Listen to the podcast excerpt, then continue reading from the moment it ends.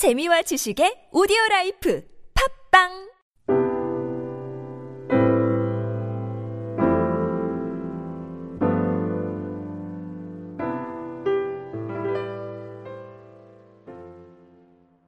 지난 십여일 동안 저희들은 지금 에베소서의 말씀을 읽어가고 있습니다. 지금까지 함께 읽은 내용들을 좀 간단하게 정리를 좀 하고 넘어가도록 하겠습니다. 에베소서의 말씀은 전체적으로 여섯 장으로 구성이 되어 있습니다. 그래서 전체 말씀을 크게 두 부분으로 나눌 수 있는데요. 그래서 일 장에서부터 삼 장까지에 있는 내용을 한 단위로 좀 볼 수 있고, 그리고 나머지 사 장에서부터 이제 육 장까지에 있는 두 세, 어, 뒤에 있는 세 장을 우리가 다른 한 부분으로 나눌 수 있습니다. 그래서 일 장에서부터 삼 장까지에 있었던 그 전반부에 있는 그 내용들은 결국 하나님께서 일하시는 그 구원의 그 역사를 기록하고 있는 부분입니다. 그래서 예수 그리스도 안에서 그 다음에 성령의 능력으로 일하시는 그 하나님의 구원 계획, 그것을 말씀하고 있는 부분이 우리 일 장에서부터 삼 장까지에 있는 그 전반부의 내용입니다. 그래서 우리가 전반부를 그냥 우리가 편의적으로 그 구원의 교리를 잘 설명하고 있다라고들 많이 이야기합니다. 반면에 이제 그 뒤에 부분에 사 장에서부터 이제 육 장까지에 있는 그 말씀, 그것은 이제 그 후반부에 있는 말씀들은 구원받은 이 성도들이 그 하나님의 부르심에 합당한 삶을 어떻게 살아야 되는지에 대한 그 구체적인 설명을 하고 있는 부분들이 사 장에서부터 육 장까지에 있는 뒤에 있는 내용입니다. 그래서 사도 바울은 구원받은 그리스도인들이 살아야 하는 그 삶의 모습들을 사 장에서부터 육 장까지 쭉 설명을 하는데요. 그 중에 우리 사, 어, 사 장 일 절에 있는 말씀이 사실 뒤에 부분에 대한 전체적인 요약의 말씀입니다. 그래서 그것을 제가 어, 사 장 일 절의 말씀을 한번 읽어드릴게요. 잘 들어보시기 바랍니다. 그러므로 주 안에서 갇힌 내가 너희를 권하노니 너희가 부르심을 받은 일에 합당하게 행하라 라고 합니다. 그러므로라는 그 단어로 시작하는데, 그 그러므로라는 것이 하나님으로부터 너희가 구원을 받았으니까 그 받은 사람으로서 너희는 부르심을 받은 그 일에 합당하게 앞으로 살아가라 라는 이야기를 하면서 그 뒷장, 그 사 장 이 절서부터 이제 그 구체적으로 살아가야 되는 방법이 어떤 건가에 대한 그 삶을 이야기하고 있습니다. 그래서 하나님 앞에서 구원받은 그 영광스러운 존재가 이제 되었다면 이제는 그에 합당한 삶을 살아야 한다고 사도 바울은 이야기합니다. 이 저와 여러분 같이 예수 그리스도를 믿고 이제 구원받은 하나님의 백성들이 어떻게 살아야 되는지를 구체적으로 가르치고 있는 말씀들입니다. 그래서 실질적인 어때 삶의 이 변화들이 지금 필요함을 명명하고 있고요. 또 믿음의 성숙을 통해서 자신의 삶의 방식이 이제는 믿는 사람의 삶으로 변화해야 되고, 또 자신이 속한 그 공동체가 이제 온전히 그리스도를 따르는 그런 사람들의 공동체로 변화해야 된다라는 그 모습을 계속 권면해가고 있습니다. 그래서 오늘의 본문에도 보면 지금 사도 바울이 에베소 그 교인들을 향해서 여러 가지 그 권면의 말씀들을 전하고 있습니다. 그래서 그 권면의 말씀들이 보면 다 동사 형태의 명령형 형태의 동사들을 사용하고 있습니다. 그래서 이 명령형 명령하는 그 동사형, 그 동사들을 사용해서 이 각자의 부르심에 합당한 삶을 어떻게 살아야 되는지를 지금 권면하고 있습니다. 그래서 예를 들어 보면 이런 것입니다. 이 절 말씀에서는 하나님의 사랑을 그 받은 자녀답게, 그러니까 하나님의 사랑을 지금 너희가 받았으니까 그 받은 자녀답게 사랑을 행하는 삶을 살아라. 이것이 하나의 그 권면이고요. 또 삼 절에서는 죄와 관련된 것들, 그런 것들은 이름조차도 부르지 않는 그런 삶을 살아라 라는 것입니다. 또 육 절에서는 이런 말씀이 있습니다. 헛된 말에 속지 않는 그런 삶을 살으라는 겁니다. 그리고 칠 절에서는 죄에 참여하지 않는 삶을 살라라고 합니다. 또 팔 절에서는 빛의 자녀처럼 행하는 삶을 살으라고 하고요. 그 다음에 구 절에서는 시험하는 삶, 그 다음에 십일 절에서는 죄를 책망하는 삶, 그리고 십사 절에서는 깨어나고 일어나는 삶을 살라라는 것입니다. 이러한 삶들이 지금 예수를 그리스도로 믿는 그런 에베소 교인들이 앞으로 살아나야 되는 그런 삶의 구체적인 모습이라는 겁니다. 그래서 이와 같은 이 삶의 실천과 행함들을 강조하는 말, 이런 말씀을 우리가 들으면 우리의 마음은 왠지 무겁게 느껴지기 시작합니다. 왜냐하면 말씀을 말씀대로 실천하면서 사는 것, 그것이 왠지 부담스럽게 다가오기 때문입니다. 주어진 말씀대로 행하면서 산다라는 것이 왠지 어렵고 힘들고 꼭 해야 되나라는 그런 질문이 생기기 시작한다라는 겁니다. 때때로 말씀에 따라 사는 것, 그것은 나는 도저히 불가능한 일이야 라고 생각하기도 하고요. 또 어떤 환경이나 시대적인 요건상에서 봤을 때 그 말씀이 지금 우리한테 잘 맞느냐라는 의문을 제기하기도 합니다. 그런데요, 이 성도 여러분 잘 들어보십시오. 말씀에 순종하면서 사는 삶, 그것은 우리가 선택에 따라서 해도 되고 안 돼도 안 해도 되는 그런 삶이 아니라는 것입니다. 반드시 우리의 삶에서 우리가 구현해내야 되는 그런 삶의 모습입니다. 그래서 사도 바울은 구원받은 성도들의 삶을 이야기할 때 명령형 동사로 이야기를 하고 있는 것입니다. 해도 되고 안 해도 되는 그런 선택사항이 아니라 반드시 해야 된다라는 것입니다. 그래서 선택이 아니라 반드시 행해야 되는 그런 상황을 강조하기 위해서 지금 사도 바울은 이렇게 이야기하고 있습니다. 그래서 많은 분들이 우리가 신앙의 생활을 하면서 신앙의 성숙을 꿈꾸기도 합니다. 또 성숙한 그리스도인이 되기를 희망합니다.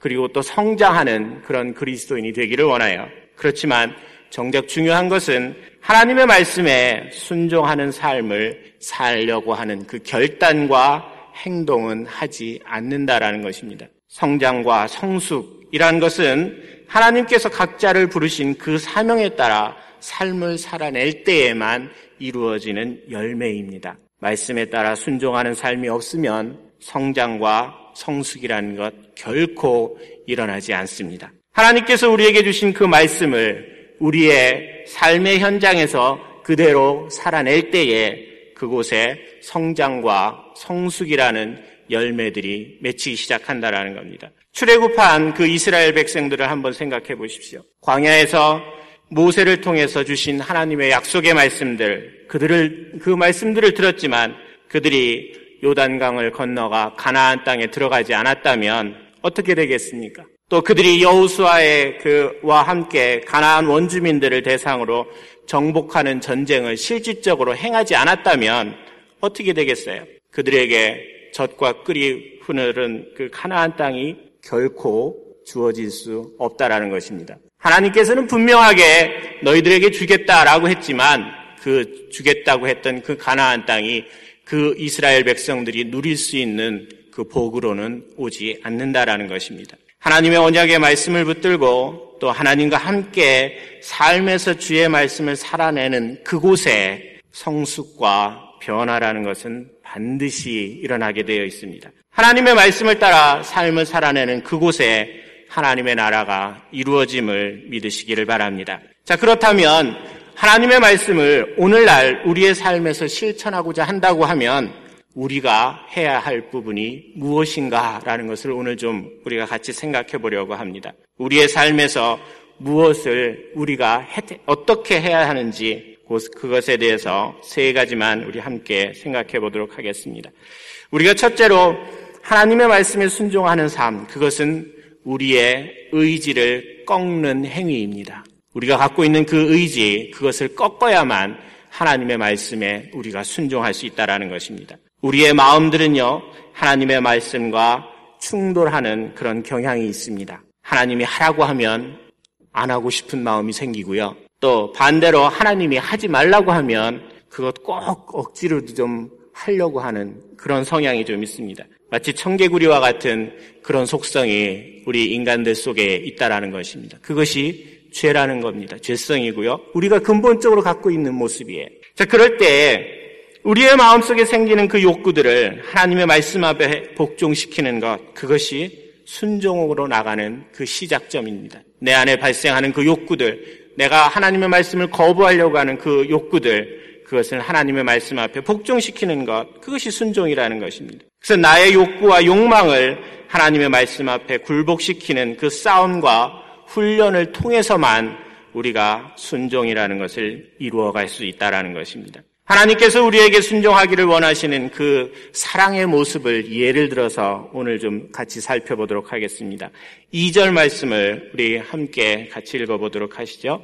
그리스도께서 너희를 사랑하신 것 같이 너희도 서로 사랑 가운데서 행하라. 그는 우리를 위하여 자신을 버리사 향기로운 제물과 희생제물로 하나님께 드리셨느니라. 네. 하나님께서는 우리의 공동체 안에 사랑의 그 실천을 명령하고 있습니다. 하나님께서 제시하는 그 사랑의 방법은 희생과 용납이라는 그 두 가지의 얼굴이 갖고 있습니다. 그래서 예수님께서 자신의 모든 것을 들여서 사랑했던 것처럼 우리가 희생함으로 사랑하기를 원하시고요. 또 하나님께서 우리의 모든 죄와 허물을 다 용서하시고 우리를 용납하셨던 것처럼 우리가 사랑을 실천하시기를 원하십니다. 그래서 하나님께서 우리에게 원하시는 그 사랑의 방법은 두 가지예요.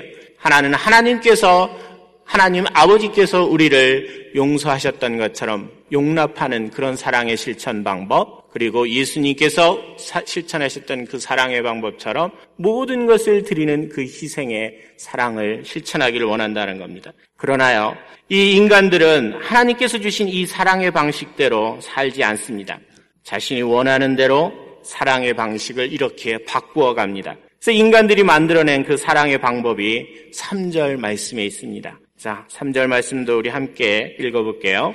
음행과 온갖 더러운 것과 탐욕은 너희 중에서 그 이름조차도 부르지 말라. 이는 성도에게 마땅한 바니라. 네. 하나님 아버지와 예수님께서 사랑하신 것처럼 그 사랑하라 하신 그 말씀을 인간들은 자신들의 의지와 욕구에 따라 사랑하는 방법을 바꾸어 버렸습니다. 외관상으로는 똑같이 사랑이라는 단어를 썼지만 그 내용물은 완전히 달라졌습니다. 용서하고 용납하고 자신을 희생하고 하는 그런 섬김으로 사랑하는 모습이 아니라 나의 욕구와 나의 욕망을 채우는 사랑으로 변질시켰다라는 것입니다. 인간들이 만들어낸 그 사랑의 방식은 음행이라는 것이었고요. 또 인간들이 만들어낸 그 사랑의 방식은 온갖 더러운 것이었고요. 또 인간들이 사랑하는 그 사랑의 방식은 탐욕이라는 것이었다라는 겁니다. 나의 육체적인 욕구를 채우는 음행을 사랑이라고 표현하고 또 성적으로 타락한 온갖 부정한 모습들을 그것을 사랑이라고 이야기하고 있습니다. 그뿐만이 아닙니다. 인간들이 가지고 있는 탐욕, 그것도 사랑이라고 표현한다라는 겁니다. 하나님께서 주신 것에 만족하지 않고 하나님께서 내게 꼭 필요한 만큼을 공급하신다는 그것도 믿지 않는 것, 그것이 인간이라는 것입니다. 그래서 내가 보기에 무엇인가 부족하다 싶으면 그것을 결핍이라고 우리는 표현을 하고 그 결핍을 채우기 위해서 모든 수단과 방법 다 동원해서 그것을 채우려고 합니다. 그것이 부가 되었든 권력이 되었든 아니면 명예가 됐든 어떤 것이든지 가리지 않고 손에 넣기만 하면 된다고 생각하는 것, 그것이 탐욕이라는 것입니다. 그것이 인간이 하나님을 향해 대적한 그 사랑의 방법이라는 겁니다. 이런 물질적인 탐욕뿐만 아니라 우리가 영적인 탐욕도 마찬가지입니다. 내게 주신 것에 감사하지 못하는 것, 그것이 탐욕입니다. 영적인 탐욕이고요. 또 내게 없는 것만 바라보고 한숨 쉬고 있고 원망하고 불평하면서 사는 것, 그것이 우리의 탐욕의 모습이라는 겁니다. 우리의 욕망과 욕구와 욕심을 채우려는 그 사랑, 그것은 진정한 사랑이 아닙니다. 하나님께서 원하는 사랑의 삶, 그것이 아니라는 겁니다. 그래서 하나님께서는 우리가 하나님과 예수님의 모습을 본받아 실천하는 그 사랑의 삶을 살기를 원하십니다. 헌신과 희생과 용서를 실천하는 그런 사랑의 삶에 우리의 의지와 욕구를 모두 내려놓는 저와 여러분이 될 수 있기를 바랍니다. 말씀의 의지에 의지하는 온전히 순종할 수 있는 그런 저희들이 될 수 있기를 바란다라는 그런 말씀을 드리고 싶습니다.